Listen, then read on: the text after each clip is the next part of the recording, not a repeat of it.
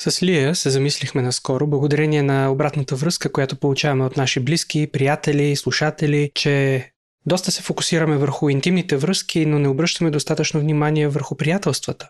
И по тази причина ни дойдоха доста мисли, които искаме да споделим и разсъждения и някои решения по отношение на приятелствата, които избледняват, които изчезват, за хората, които спират да бъдат част от нашия живот или за хората, с които искаме да вложим усилия, за да останат там. Дори да сме вече по-различни хора от това, което си спомняме. Mm-hmm. Определено този епизод е вдъхновен от най-старата ми приятелка, която се познаваме от бебета и която постоянно ме ръчка за нови епизоди.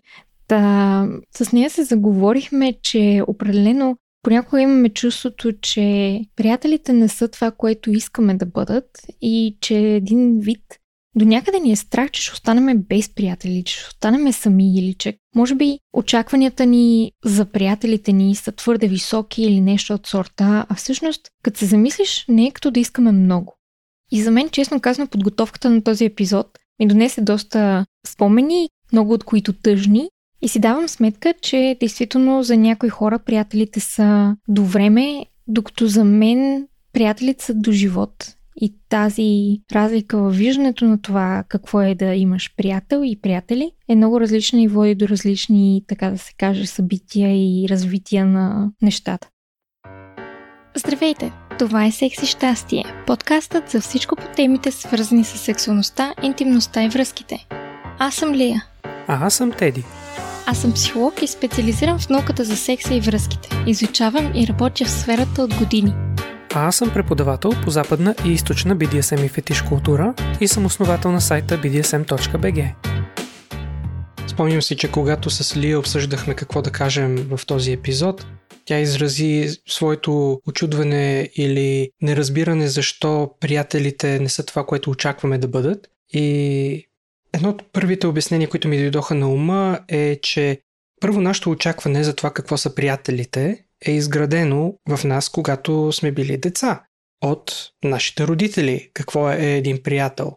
Но нашите родители първо са живяли в различно време, mm-hmm. което първо не е било свързано онлайн. Моята философия в това отношение е, че техният живот предполагам, че е бил малко по-динамичен по отношение на свободата, къде да работиш, в кой град да живееш, тъй като нали, сигурно ще бъда коригиран, моята представа със сигурност е ограничена, но тя е, че на много хора професиите им са били предопределени от други хора, къде ще бъде тяхната месторабота, в коя институция ще бъдат. Не е зависело много от тях. Някои дори са им казвали с писмо, отиваш да се местиш с семейството ти в еди кой си град. И съответно обкръжението ти е било много по-статично. Докато от една страна нашата тревога, че приятелите не са това, което сме очаквали да бъдат, може би е тревога, която всеки човек има и е имал и в миналото, но допускам, че не обръщаме внимание на промяната в нашата култура, която социалните медии въвежда. Лекотата, с която unfriendваме или разваляме приятелство във Фейсбук, лекотата, с която блокираме хора и ги изхвърляме от живота си, ограничаваме информацията, която да достига до определени хора, като просто подбираме кръга, до който да достига определена наша публикация. Лекотата, с която изведнъж си слагате етикет приятели с някого и съответно липсата на емоционално обвързване с този човек, с който си кажеш, какви приятели па сме, ние дори една приказка не сме си казали. Да. Да, култура, в която някой те добавя и дори няма да ти каже добър ден, здравей, как си, аз съм еди кой си, пиша ти защото имам такъв и такъв контакт или интерес или нещо от този сорт, вече дори не си казваме нищо и се водим приятели. Един от проблемите според мен е, че тази недоразвита система няма опция да имате познати, а всичко трябва да е или нищо, или приятели. Не всичко попада в категория приятели. Mm-hmm. Да, може да бъде обидно за хора, които нямат емоционална интелигентност да ги поставиш категория познати. Ама защо не се квалифицирам за приятел? Да нямате реалистична нагласа към отношенията ви. Но да, точно Фейсбук и подобните социални медии създават един разрив между това, което родителите са ни научили, че трябва да бъдат приятелите и че приятелите са завинаги, и реалността, в която дефиницията за приятел вече не е това, което е била. Mm-hmm. Едно от нещата, които се сетих, когато правих записките за подкаста, беше, че предаването или сериала Приятели наскоро, миналата година ли беше, кога беше, имаше 25 годишнина и направо взриви това, че го качиха в Netflix, взриви Netflix, защото всички искаха да го гледат от начало до край отново. И имам приятели, които непрестанно гледат приятели. И се зачудих, нали, защо това е така, защото реално погледнато това беше едно време, в което наистина имахме по-близки приятели, с които живеехме един до друг, ако не е, нали, един коридор разстояние или една врата разстояние, нали, като са квартиранти. Но Имам чувство, че преди 10 на 15 години отношенията ни с приятелите бяха доста по-различни и очакванията и така нататък. Говоря за ерата преди Фейсбук и разбира се, тогава съм била още младо момиче, а не, че сега не съм направо. Но нещата определено се промениха и смятам, че има голяма носталгия по това да имаш истински приятели, като в Приятели сериала, в които не се събирате около една маса и не си гледате в телефоните, но пък сте заинтересовани от живота на другия човек. Помагате си, подкрепяте се, организирате се заедно, правите неща и игри заедно и така нататък. И има носталгия определено по тези приятелства, които така да сега ще се промениха заради технологиите, заради динамичния начин на живот и т.н.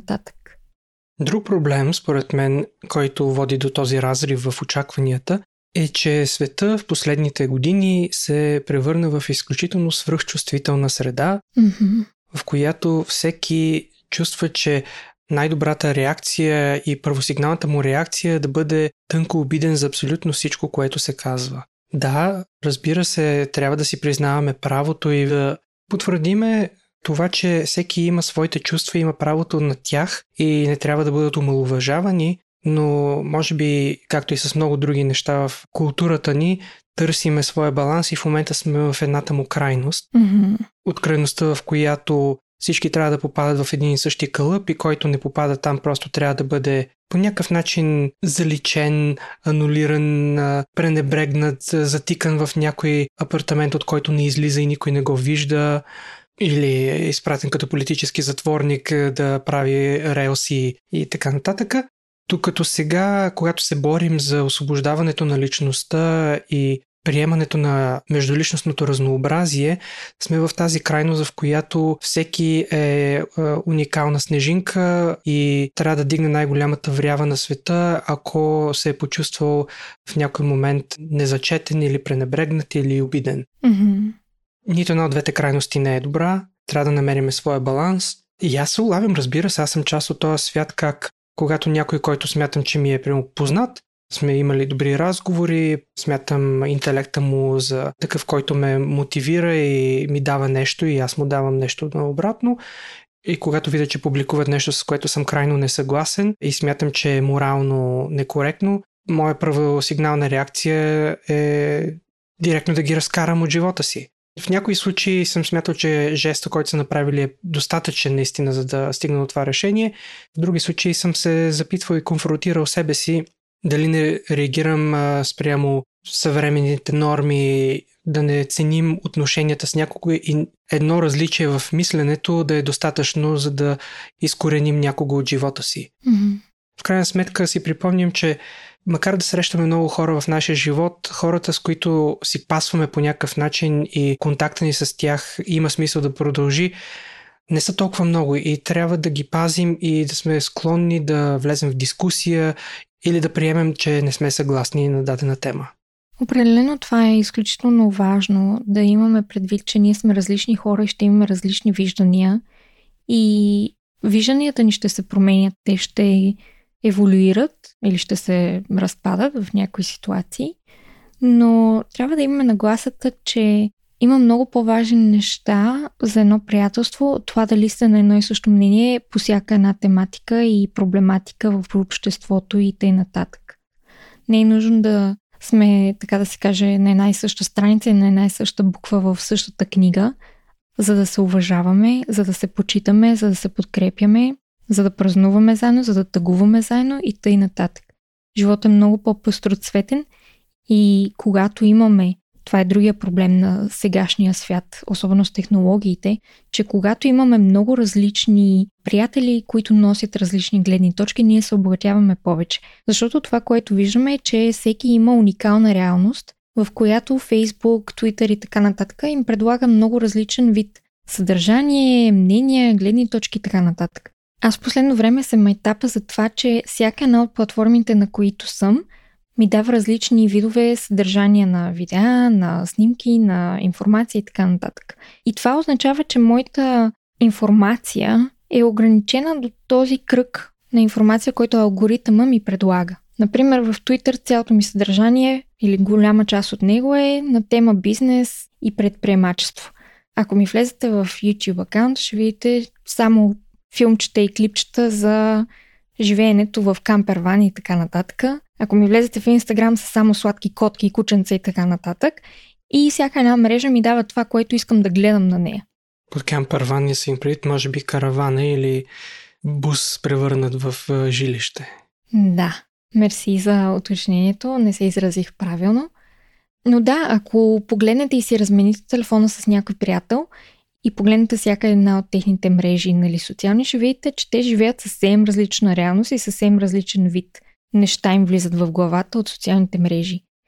Когато се случва това, че в Facebook или дори в Twitter се започна нещо такова, да ограничаваш кой може да ти вижда публикациите, да публикуваш и да направо да блокираш хора и те да не могат да виждат съдържанието, което публикуваш, просто защото те имат различна гледна точка от твоята. Или сам да се ограничаваш и да блокираш хора, които казват неща, с които ти не си на 100% съгласен. Това те ограничава. Ти ставаш роб на един алгоритъм, който само утвърждава това, което ти вярваш и това, което ти искаш да виждаш. И ако и това го правиш с приятелите си и отхвърляш всичко, което е различно, ти ставаш еднообразен, ограничен, неспособен да види различните гледни точки на един и същи дебат, проблем, ситуация и така нататък. Затова е важно да сме по-отворени и да не сме толкова обичиви и свръхчувствителни към различията. Но тук смятам, че много допринася да имаме и културата на общуване и емоционалната интелигентност, mm-hmm. с които да поставим а, тази обща нагласа, че дори да сме на различно мнение, ние сме на първо място приятели и се уважаваме. Уважавам твоята гледна точка, може да не я приемам, но поне аз бих поставил своята граница, че до момента, в който нашето различие не, не доведе до това единия да направи действия срещу някого, да нарани някого, да неговите реални действия да навредят на живо същество, например. Съм окей, okay. примерно, сега не е може би най-добрия пример, но хора в моя живот, които са на страната на Русия по отношение на войната и смятат, че Русия се прави, с които аз не съм съгласен. Влизали сме в сериозни спорове и сме се разгорещявали, но за тези хора аз си правя сметката, че те могат да са на каквото и да е мнение, но тяхното мнение няма да повлияе на обстановката най-вероятно.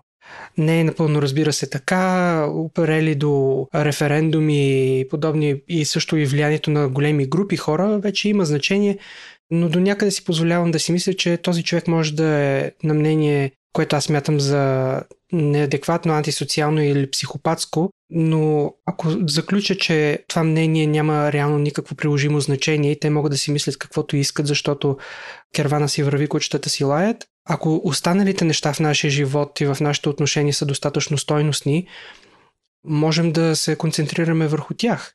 Спорен, разбира се, е въпроса, повдига много чувствителна тема и ми е ясно, че това не е най-доброто решение, но е решение, което смятам, че си е служава да бъде обмислено. Mm-hmm. Важно е, според мен, чувала съм много истории на хора, които се отчуждават до безкрай от близки познати поради политически въпроси и вярвания, както и религиозни. Важно е отново, както подчерта Теди, да не забравяме, че преди всичко сме хора и че сме приятели или семейство и ако може да допуснем съществуването на друго мнение и виждане на света в един човек, с който друго яче се разбираме и се подкрепяме и се уважаваме, това е окей. Okay. Да. Наистина има много проблеми, поради които се раздвояваме, но има ли хубави неща, има ли неща и виждания, които наистина имат значение за нас и сме на едно и също мнение и се подкрепяме. Не трябва да гледаме само различията, трябва да гледаме и къде са ни допирните точки, които са от изключителна важност. Да. Има много причини, поради които приятелствата прекъсват, пропадат и закърняват и ми се ще да минем през някой от тях. Определено тези точки ме накараха да се почувствам тъжна, защото имаме поне история 2-3 по всяка една от тях. Но е важно да се замислим за тези точки, да ги осъзнаем по-осъзнато, така да се каже, тавтология, но да има размисъл по въпроса и да си дадем сметка за това какво се случва в живота ни. Може би първата и най-голяма причина, поради която често приятелствата прекъсват или пропадат, закърняват е израстването на личността, промените на интересите и ценностната ни система между приятели. Това е съвсем нормално. Нормално е да се променяме и да израстваме, но често е болезнено да си спомняме за приятели, с които вече не сме в контакт, просто защото не сме и същите хора, които сме били. Моя опит покрай това е особено с приятели, които са тръгнали по, така да се каже, по-отъпкания път на изграждане на кариера, като работят за някой или фирма или нещо от сорта, изграждането на семейство, имането на бебета и прочие, които за мен не са интерес. Аз живея на много друга вълна. И следователно е тъжно да видя, че комуникацията ни се разпада. Но като се чуя с, да речем, някоя приятелка и всичко, за което ми говори, са памперси и повръщано и това как се е недоспала и така нататък, аз не мога да се свържа с това нещо и на мен ми е трудно да остана в разговора и да се чувствам окей след този разговор. Ако не ме изграждат, ако не чувствам, че имаме общо вече в живота, за което да споделиме.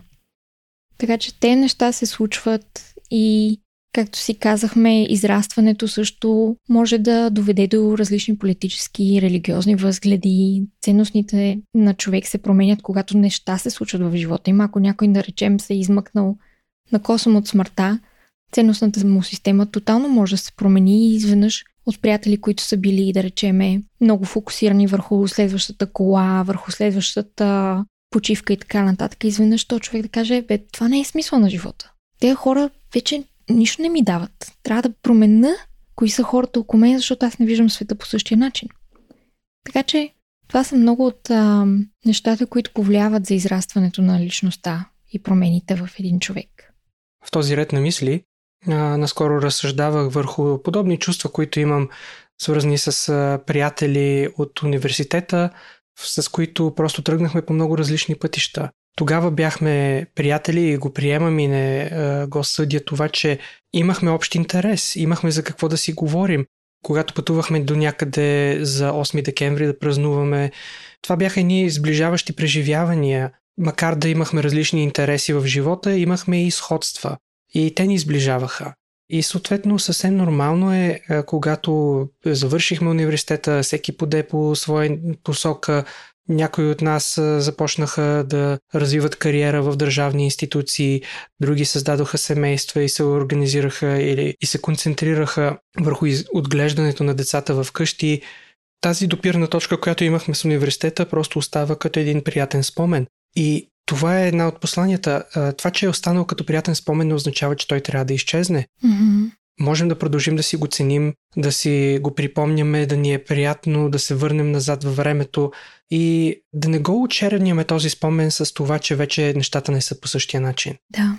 Можем да си простим и да приемем за съвсем естествено и за нас, и за нашите приятели, че просто вече има друг интерес и да, страшно благодарен съм, когато някои от тях поемаха инициативата да дигнат телефона и да кажат, хей, айде да ходим да се организираме, да ходим на ресторант, примерно, да се видим, примерно веднъж на година да се видим. Понеже аз не го правя това, това е едно много добро решение, според мен, което също ни изближава, връща ни обратно. Разбира се, припомня ни и как се променяме, как порастваме и остаряваме. Да, със сигурност приятна мисъл е това, особено когато гледаш своеобразния си слънчев часовник, който се явява побеляването на брадата ти от ляво надясно, да, да си припомняш как, се, как върви времето. Но тази нагласа и емоционална интелигентност, която помага да имаме, че е окей. Окей е, че вече имаме други приоритети. Не съм коментирал до сега, е, може би не ми се иска да го превръщам в кой знае каква важна тема, но аз се преместих от България в Унгария да живея с моята приятелка и преди да замина, направихме няколко опита с тези мои приятели и колеги от университета да се видим отново да ги поканя за първи и последен път на моя терен, тъй като не ми бяха идвали на гости в къщи. не можахме да се видим и примерно едни от моите приятели казаха, че не могат да дойдат, защото са преживяли пътно-транспортно происшествие, при положение, че жената в двойката беше и бременна. Слава Богу, доколкото ми казаха всичко е окей okay и че са се разминали с най-малкото зло, въпреки че нали, не е било малък инцидент. И нали, страха от това да, да се покажеш отново навънка, да се изложиш на риск. Разбирам, приемам, че аз нямам как да усетя това чувство, което тази бъдеща майка изпитва и подсъзнателно и съзнателно. Приоритета става различен. И няма как да се сърда. Да, не ми беше приятно. Тъжно ми беше, че тези приятели не можаха да, да откликнат и да, да се видим, да уважим момента, че вижданията ни в бъдеще ще станат по-сложни, по-трудни и може би много по-редки. Да, малко ми беше тъжно, малко ми беше обидно, но анализирах това чувство и осъзнах, хората имат вече различни приоритети и това е окей. Okay. Mm-hmm. Абсолютно. Понякога се чувстваме наранени, когато човек няма желание да не нарани. И това е много различна ситуация, в която трябва да, да си дадем сметка, че кофти неща се случват и не, че човек не иска да ни уважи и така нататък, но поради една или друга причина не може. Но има и друго. Само извинявай, че те прекъснах. Също нещо, за което да си припомних да не се сърдя и да приема, че е напълно окей, okay, защото и аз го правя, че вече не сме си толкова близки. Не сме си на първо място в живота, горе-долу или така по-напредно място, както сме били преди, защото преди сме се виждали всеки ден, по няколко часа всеки ден и сме имали общи интереси, сме се подкрепили и сме имали нужда от общите си знания или да си подсказваме на изпити. Докато вече не е така, вече сме на много по-назадно място. Mm-hmm. Не ни се иска да е така. Искаме да имаме чувството за постоянство, за стабилност в живота, че нещата са се установили и че сме стабилни и че функционираме в безопасност и не ни се иска средата да се променя и нашата значимост чувство, че сме важни някъде, да се променя и да намалява. Това са основополагащи нужди на личността, според мен. Да се чувстваш значим и актуален и а, нужен на някого и се опитваш да се вкопчеш в него, но това са инстинктивни прояви, които трябва вече като по-интелектуални същества да ги улавяме, да се самоанализираме и да приемаме, че е окей okay да чувстваме тези неща, но реалистично има причини, с които трябва да сме окей, okay, защото и ние ги правим. Mm-hmm. И това, което Теди каза, ми напомни за една от другите причини, поради които приятелствата пропадат и това е промени в обстоятелствата. Като, например, някой да се премести в друг град или държава. С Теди двамата имаме опит в това. Аз вече съм в Англия 13 години. Така че един от моите опити е, че когато се преместих, имайки предвид, че имах толкова много приятели в България, се озовах от 100 на 0. И това беше много тежко преживяване за мен, защото имах чувство, че както имаме израза на български, далеч от очите, далеч от сърцето.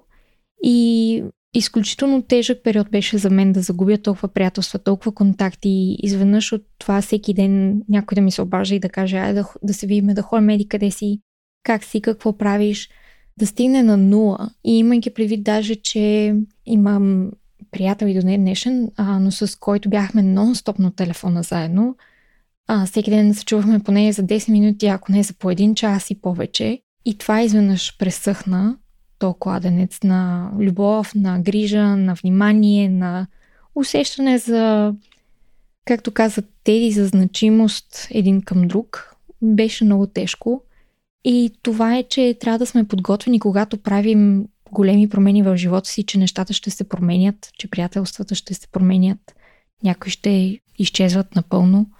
И има и по-малки такива промени, които също ни отдалечават от приятели. Например, ако сте направили добър приятел в работното място и един от двамата се премести в друга компания, организация и т.н., пак може да загубите контакт. Така че има много такива промени в обстоятелствата, които влияят върху това какво случва с едни приятели.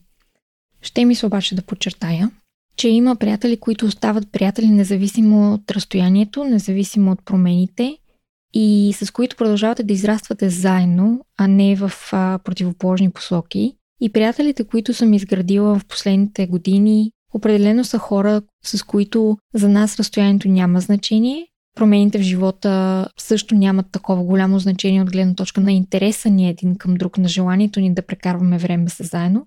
И също това се дължи на факта, че вече сме по-големи и по-възрастни хора, знаем на къде сме се запътили в живота, не сме тези деца от а, гимназията, пред които предстоят най-големите решения и извайване на личността. Вече сме по изваяни, доста от приятелите ми не искат деца, както и аз не искам, са по, ам, така да се каже, насочени към личностно израстване, към опит в живота, към пътуване, към какво ли не.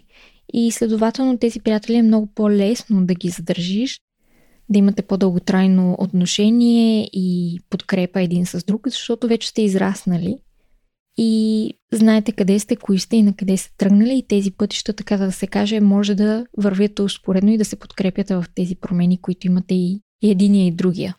Така казано също искам да вметна, че моя мечта е приятелството, което имаме с Лия, да продължава и да остане от този тип, който се задържа с години напред, дори когато правим различни неща и дори когато може би, не се знае, ако в един момент не правим този подкаст заедно, отново да имаме тази допирна точка и на едно непрекъсващо приятелство.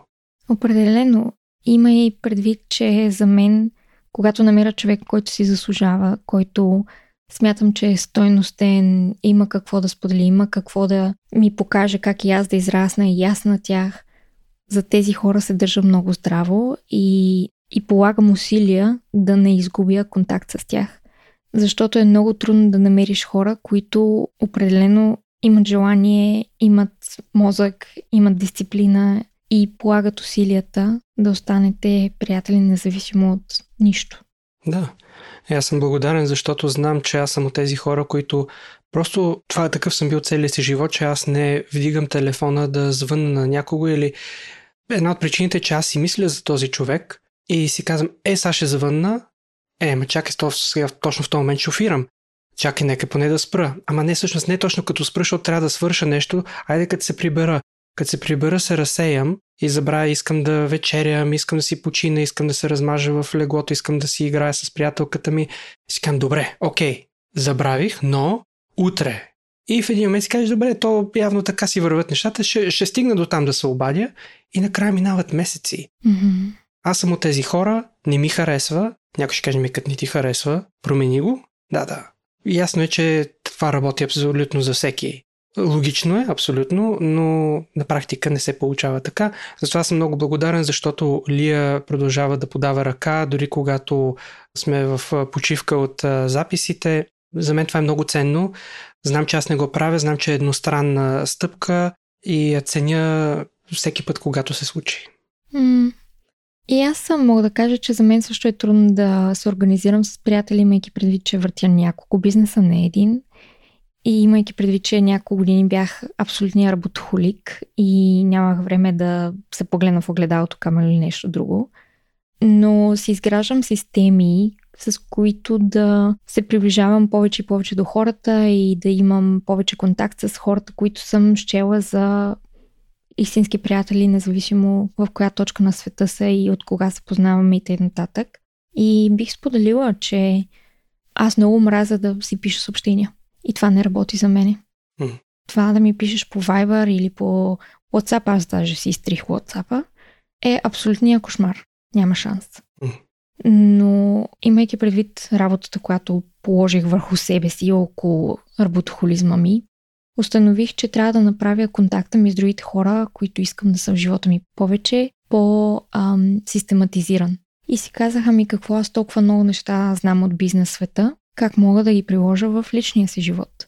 И в бизнеса използвам едно приложение, което се казва Calendly, което е свързано с календара ми и което давам на своите клиенти да си изберат час за сесия с мен. Например, или бизнес партньорите ми за среща. И си казаха, Баджеба, аз имам бизнес календар, имам и личен календар.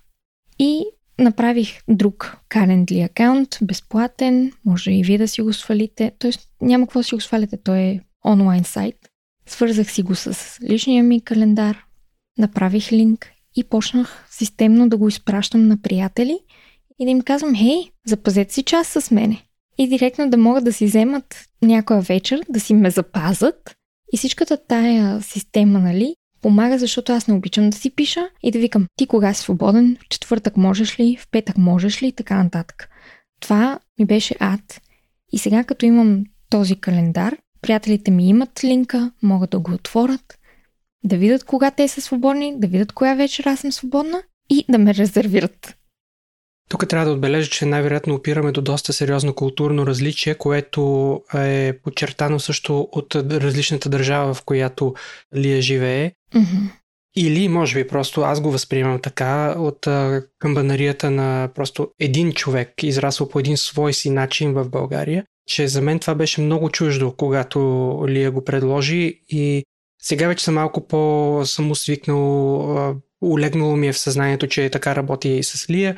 В началото ми се стори много дистанцирано, много бизнес транзакционно, някак си дистанцирано и почти се едно компютъризирано, с, като се едно с изкуствен интелект да ти пише от името на Лия. Защото имейла беше Hey, wanna hang out или нещо този сорт беше Hey, хайде да искаш да се чуеме. И при положение, че аз знам, че това не го е, не го изпраща Лия, да, тя го е написала първоначално, но тук нататък е един компютър, който го препраща и чувството, че аз си говоря с компютъра, не с нея, ми беше малко обидно, като подход, нали, не, не от Лия, но просто начин, като отношение не го приемах. Така че дори и вие сега да реагирате по този начин, да кажете, бе, как ще си те резервирам онлайн, ти да не си някакъв ресторант, някакъв бизнес. да си запиша час през заболекаря. може да реагирате така както мене, но всъщност ако си дадете шанс дори да не го приложите сега, но поне да го помислите и след време пак изникне като тема или го повдигнете като тема с приятели за обсъждане с малко с насмешка, дори да е на базика, е, ти знаеш какво фищероти правят хората, в един момент, аха, аха, на шега, шега, обаче може и да заработи за вас. Mm-hmm.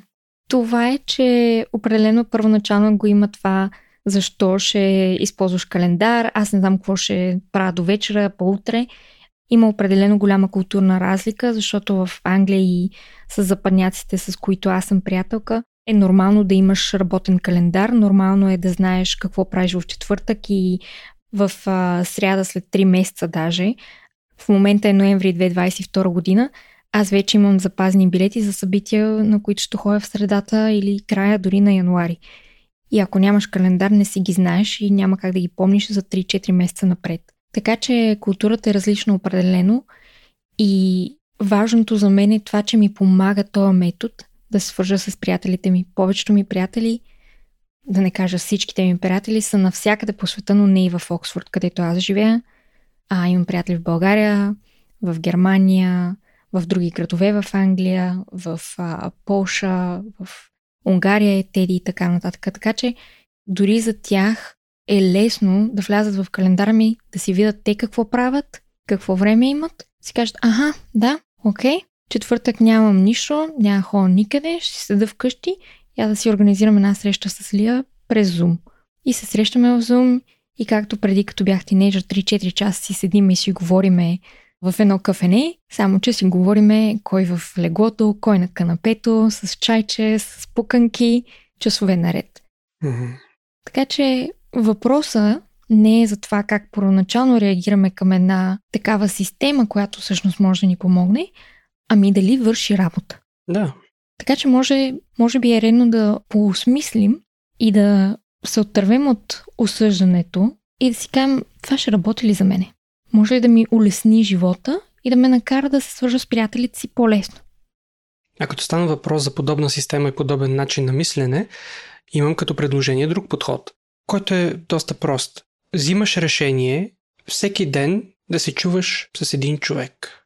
Не с един същи човек задължително, просто или през два дена, или през три дена. Просто слагаш си го в календара, подсещане, да звъннеш на някого. Или, примерно, аз обичам да си слагам а, подсещане, което да е, примерно, през три определени интервала, прямо през половин час. Ако в дадения момент, като ми звънне алармата, правя нещо, след половин час вероятно е, че ще правя нещо друго или може да съм свободен. Ако тогава не съм, след още половин час може тогава да имам време. Ако и тогава не мога, ми хубаво не мога. Но следващия ден може пак да ме подсети или през два дена. Така че просто си кажеш, окей, подсещам се, не е като да забравям и да си и да приемам, че ми аз си забравям и след 6 месеца си кажеш ми аз да, аз забравям да звъна. Ето, като не искаш да забравяш, едно подсещане през ден, през два, да се чуеш с някой да кажеш просто, хей, как си да те чуя, какво се случва с тебе. Mm-hmm.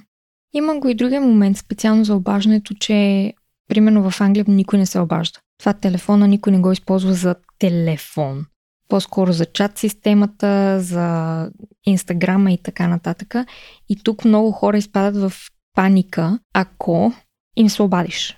Просто нямат маниера, нямат а, изградена култура по обажданията, докато в България това е типично. Какво ще си пращаш СМС-и с някой?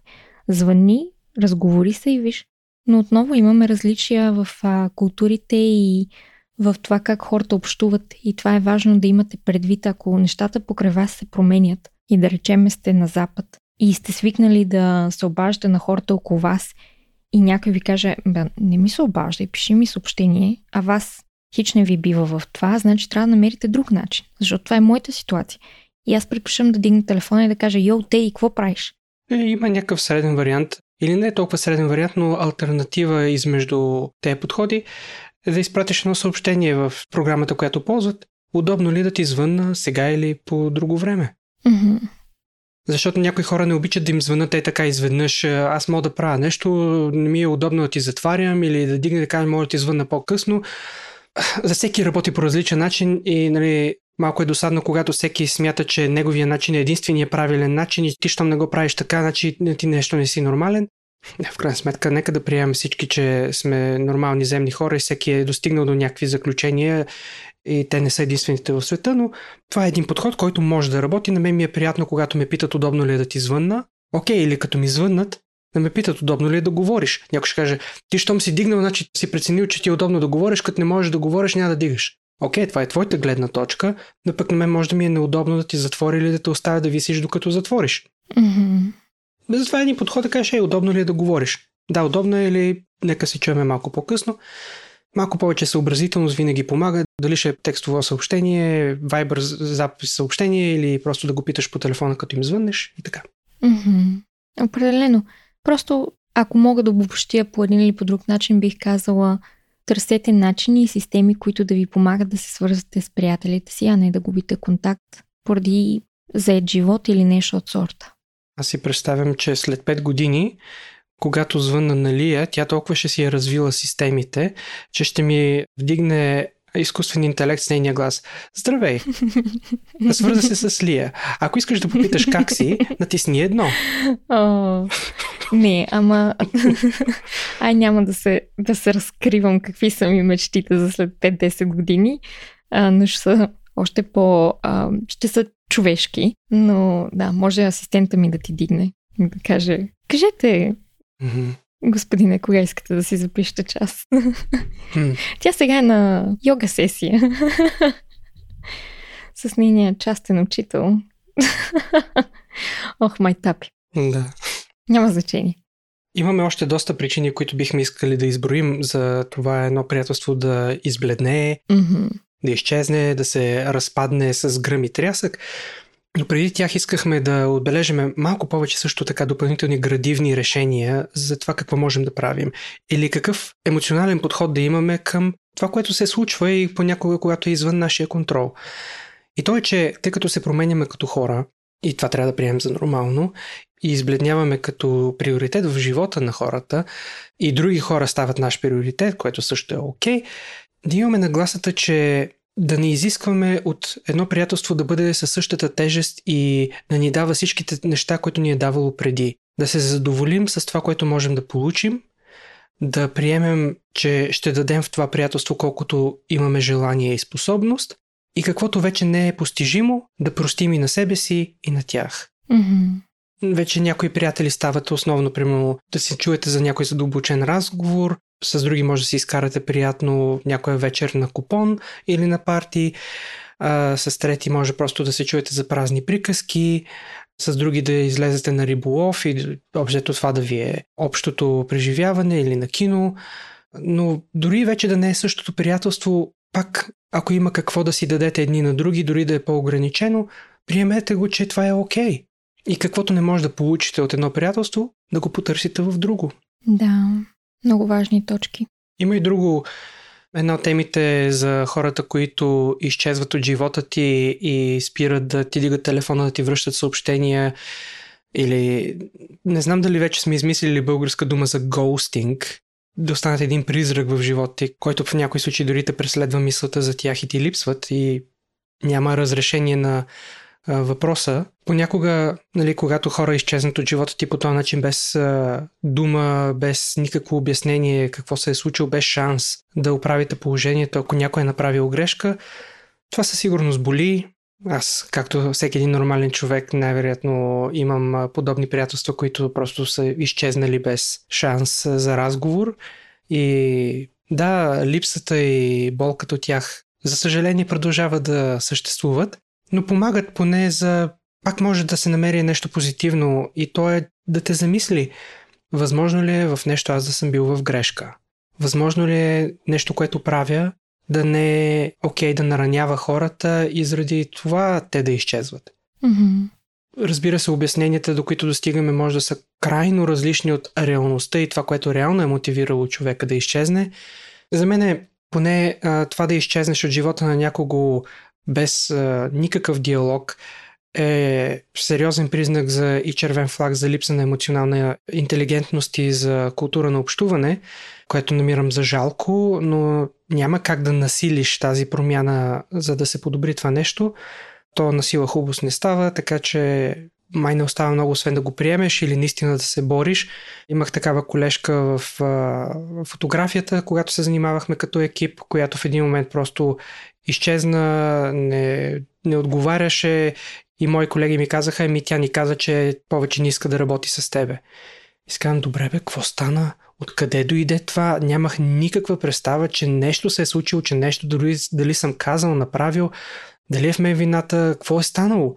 Викам, добре, дай да поне да го обсъдиме. Отне много време, много опити, накрая нали, успяхме да седнем, успяхме да обсъдиме, че тя се е почувствала по обиден начин за нещо, което аз съм приемал за нещо съвсем естествено. Е, да, и това, че не е пожелала да поговорим по въпроса, да адресира проблема, хей, обиждаме това, което правиш, може би в крайна сметка ние щяхме да продължаваме да работим заедно.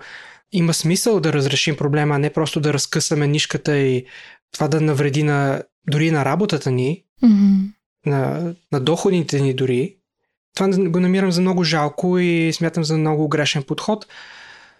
Но да, едно решение е просто да положиш усилието наистина да... Дори аз също понякога се улавям, че когато съм а, силно обиден на някого, първосигнално, ако направят някакъв опит за общуване, няма да го приема и ми се иска подсъзнателно дори или съзнателно да положат едно искрено и силно усилие, за да ги взема на сериозно и да им дам шанс. Искам да им дам шанс, но не и с голяма лекота. Mm-hmm. И може би някои хора имат същата нагласа към нас. Да, обидили сме ги с нещо, наранили сме ги и искат да запазим приятелството, но ако просто подходим, хей, какво става с тебе, не се чуваме, най-вероятно няма да ни дадат този шанс, освен ако наистина не покажем искреност и усилие. Mm-hmm. Искам да подчертая, че има една причина, поради която е важно да осъзнаем, че може другия човек да не пожелае да го разговаря с нас и да ни казва. И тя, ако не виждат смисъл да дискутират с нас, защо се отдръпват и ако смятат, че няма да има полза, ако смятат, че ние не може да ги разберем, че ние няма да пожелаем да ги разберем, да променим и тъй нататък, те решават, че е по-лесно да си спестят главоболието от една потенциално трудна дискусия – и да не адресират проблема, да се отдръпнат. Така че е важно и ти, като примерно отблъснат човек, дали показваш, че имаш капацитета да приемеш обратната връзка, да работиш над приятелството и да се постараеш да изграждаш, а не да рушиш с отношението си към този човек. И за мен това е една от много важните причини, поради които освен нали, липсата на емоционална интелигентност, която е проблемна за, така да се каже, продължаването на едно приятелство. Да, разбира се, това натиска някои от моите емоционални бутони с хора, които съм смятал за много близки приятели, с които сме изкарали или детството си, или пак част от детството в училище, дали начално, дали средно, които ако са смятали, че не си заслужава още да се говори. Да, задавам си въпроса, такава ли стойност виждаш от цялото ни приятелство до сега, всичките моменти, които сме имали заедно, всичко, което сме имали като общо, mm-hmm. да е без никакво значение или да е с толкова малко значение, че да не си струва дори да ми кажеш една дума, да ме погледнеш в очите. Което е въпрос, който така и не съм имал възможността да задам на, на двама такива мои много близки приятели. Какво се прави? Никога няма да знаем всичко, което искаме да знаем, но това е. Но това ме посеща, че бях дочил от наш общ приятел, с а, един от хората, който изчезна от живота ми, че този човек а, се е откъснал общо взето от всички и не си дига и телефона и се грижи, може би, по някакъв начин, по свой своеобразен начин за своето емоционално здраве, mm-hmm. което нали, показва, че в някои случаи просто не е заради нас, а е заради тях си. Да, това, че подхода, който си избрали е грозен и обиден, може би тогава приличава, ако в един момент се възстановят и подадат ръка отново, дали ние сме с емоционалната зрялост да ценим приятелството, което сме имали и да му дадем шанс, да приемем, че много хора всъщност имат нужда да се погрижат за своето емоционално здраве и то не е толкова добро, колкото изглежда в нашия розов свят, може би, че емоционалните заболявания и проблеми са много по-чести. Mm-hmm и хората имат нужда да се погрижат за тях. И това по-скоро е приоритет много по-голям, отколкото е приятелството. Защото аз и преди съм казвал тази мисъл, не е моя, разбира се, че най-важният човек в твоя живот си ти, да. защото ти ще живееш със себе си до края на живота си. За никой друг не може да се каже същото. Така че трябва да приоритизираш себе си и своето здраве. И затова искам да кажа, че както вече Теди изясни, ако приятел изпадне в лоша ситуация, има физически проблеми или психологически проблеми и се отдръпне и стане недостъпен за нас, понякога е окей okay, и ние да се отдръпнем и да дадем пространство. Понякога, особено ако знаем, че за този човек е страшно трудно да поиска помощ, ние просто трябва да се покажем и да я дадем.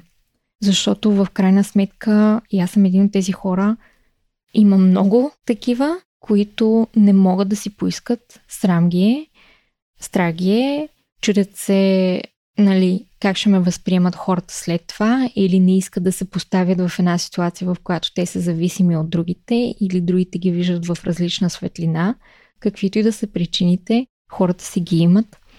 И особено ако познавате този приятел добре, който се е отдръпнал, може би от една страна е кофти да, да трябва да се покажете на вратата му с една пилешка супа и с а, нещо, някаква подкрепа и може първоначално да бъдете отблъснати и така нататък, но със сигурност в един момент това ще се оцени и може би и вие ще се чувствате по-добре, че не сте си затворили очите, че не сте обърнали гръб и не сте казали хм, ми те ако не ме искат, майната им. Защото и това е реакция, която разбира се е нормална, първоначална, но трябва да сме, както продължаваме да казваме, малко по-емоционално интелигентни, не толкова егоистични и фокусирани върху себе си, ами и върху това какво се случва в живота на другия, защото света не се върти около нас. Но трябва да приемем, че и някои хора се променят до там, че просто приятелството не може да съществува, защото вече не са този човек, с когото сме били приятели, че вижданията им за живота или начина по който го живеят го смятаме за опасен, вреден за нас и просто трябва да го махнем. Това не означава, че това, което сме преживели като приятели, трябва да го забравим. Mm-hmm. Може да си го припомняме с добро, с умиление и с това да разказваме забавни истории, но хората се променят. Mm-hmm. Ако ваш приятел стане токсичен, така да се каже, и усещате, че след време прекарано с тях, се чувствате зле, изморени, не се чувствате добре със себе си, защото ви уронват и така нататък. Трябва да се замислите в този момент, аджеба, защо съм с този човек? Защо прекарвам и отделям време, енергия, усилия да бъда с този човек? и може да е наистина знак, че е време да, така да се каже, да прекъснете приятелството и да се отделите от него. Да. В крайна сметка, както винаги, няма как да обхванем цялата тема, дори не успяваме да си засегнем всичките точки, които искахме да покрием с нашите размишления. Но, както винаги казваме, просто повдигаме темата, за да започнем един разговор. Вече знаете какво ще кажа. Помежду ни и в нас самите. Така че ние се чувстваме удовлетворени, че стигнахме дори и до тук с този запис. Може много още да се каже, много теми да засегнем, но първо благодарни сме, че ни беше предложена темата, че бяхме подсетени да разширим полезрението си и да разсъждаваме върху повече теми от просто интимните връзки, което моето послание е продължавайте да ни подсещате, да ни давате идеи, да споделяте това, което смятате, че има смисъл да обсъдим и да предадем послания, които имаме като наши лични разсъждения или които можем да извлечем от общуване с по-знаещи от нас хора и да ги предадем като штафета нататък. Пишете ни, свързвайте се с нас през сайта ни, имейл, дори чрез лични контакти, ако имаме. Супер! Благодарни сме, имаме нужда от това. Няма как да се сетим за всичко и винаги ще изпадаме в един канал от собствените си ни виждания – а, имаме нужда да се разчупим малко и да се огледаме наоколо. Mm-hmm. Определено. И темата определено, както каза Теди, не е приключена, не е завършена, така че ще разгледаме как може да, да допълним към нея, защото смятам, че има много точки, които са важни и не ги засегнахме. Та, така да се каже, не се очавайте, не сме приключили темата, върнете се отново ще я повдигнем в друг епизод. Може мини, може пълен. Но особено ако имате някакви идеи и неща, които искате да засегнем, специално по тази тема, но и други, отново и аз призовавам. Не сме недостъпни, не сме Господ, пишете ни, обранете се към нас и да вървим напред и нагоре в развитието, в мисленето, осъзнаването и личностното развитие. Замислях се за финал, че тъй като епизодите ни са сравнително дълги, относително, и все пак изискват инвестиция на време, като шега ми мина през ума, че ако запишем мини епизод, в който да допълним останалите си размишления, можем да кажем, че това е епизод с отстъпка, който ви коства по-малко време за концентрация с отново с, надяваме се, полезно съдържание. Така че очаквайте отстъпките. Mm-hmm. Да. И като стана въпрос за полезни съдържания, искам отново да ви напомня, че ако имате интерес към курсовете, които развиваме с Теди, запишете се в сайта ни, за да може да се обърнем към вас, да ви информираме, когато те са готови и може да се възползвате от повече знания, структурирано учене и развитие. Така че, моля ви, погледнете сайта, научете повече за курсовете, които развиваме, запишете се и отново напред и нагоре за всяко едно нещо. За тези, които не сте чули предишните ни епизоди, няма да се впускаме в дълбочина. Курсовете, които подготвяме са за връзване с, с въже, за секс, например в спалня и в ежедневни обстановки и също за начинаещи, напредващи и напреднали в японското изкуство шибари. А моето съдържание ще бъде повече около интимните отношения, връзката, как да се грижим за нея, как да израстваме, как да не закърняваме в сексуалните си преживявания, а да се развиваме. А през останалото време, ако имате желанието да ни подкрепите, един страхотен жест за нас, който оценяваме в много различни отношения, е почерпката с едно кафе през линка за Buy Me a Coffee. Абсолютно. Всичките ни линкове отново ще бъдат в описанието на този подкаст. Благодарим за вниманието, за подкрепата и очакваме с нетърпение да ви доставим и следващия епизод. Чао и до скоро! До скоро! Абонирайте се за нашия подкаст и ни последвайте в предпочитаните от вас мрежи, като потърсите секс и щастие на Кирилица или вижте нашите линкове в профилите ни в YouTube, Instagram и Facebook.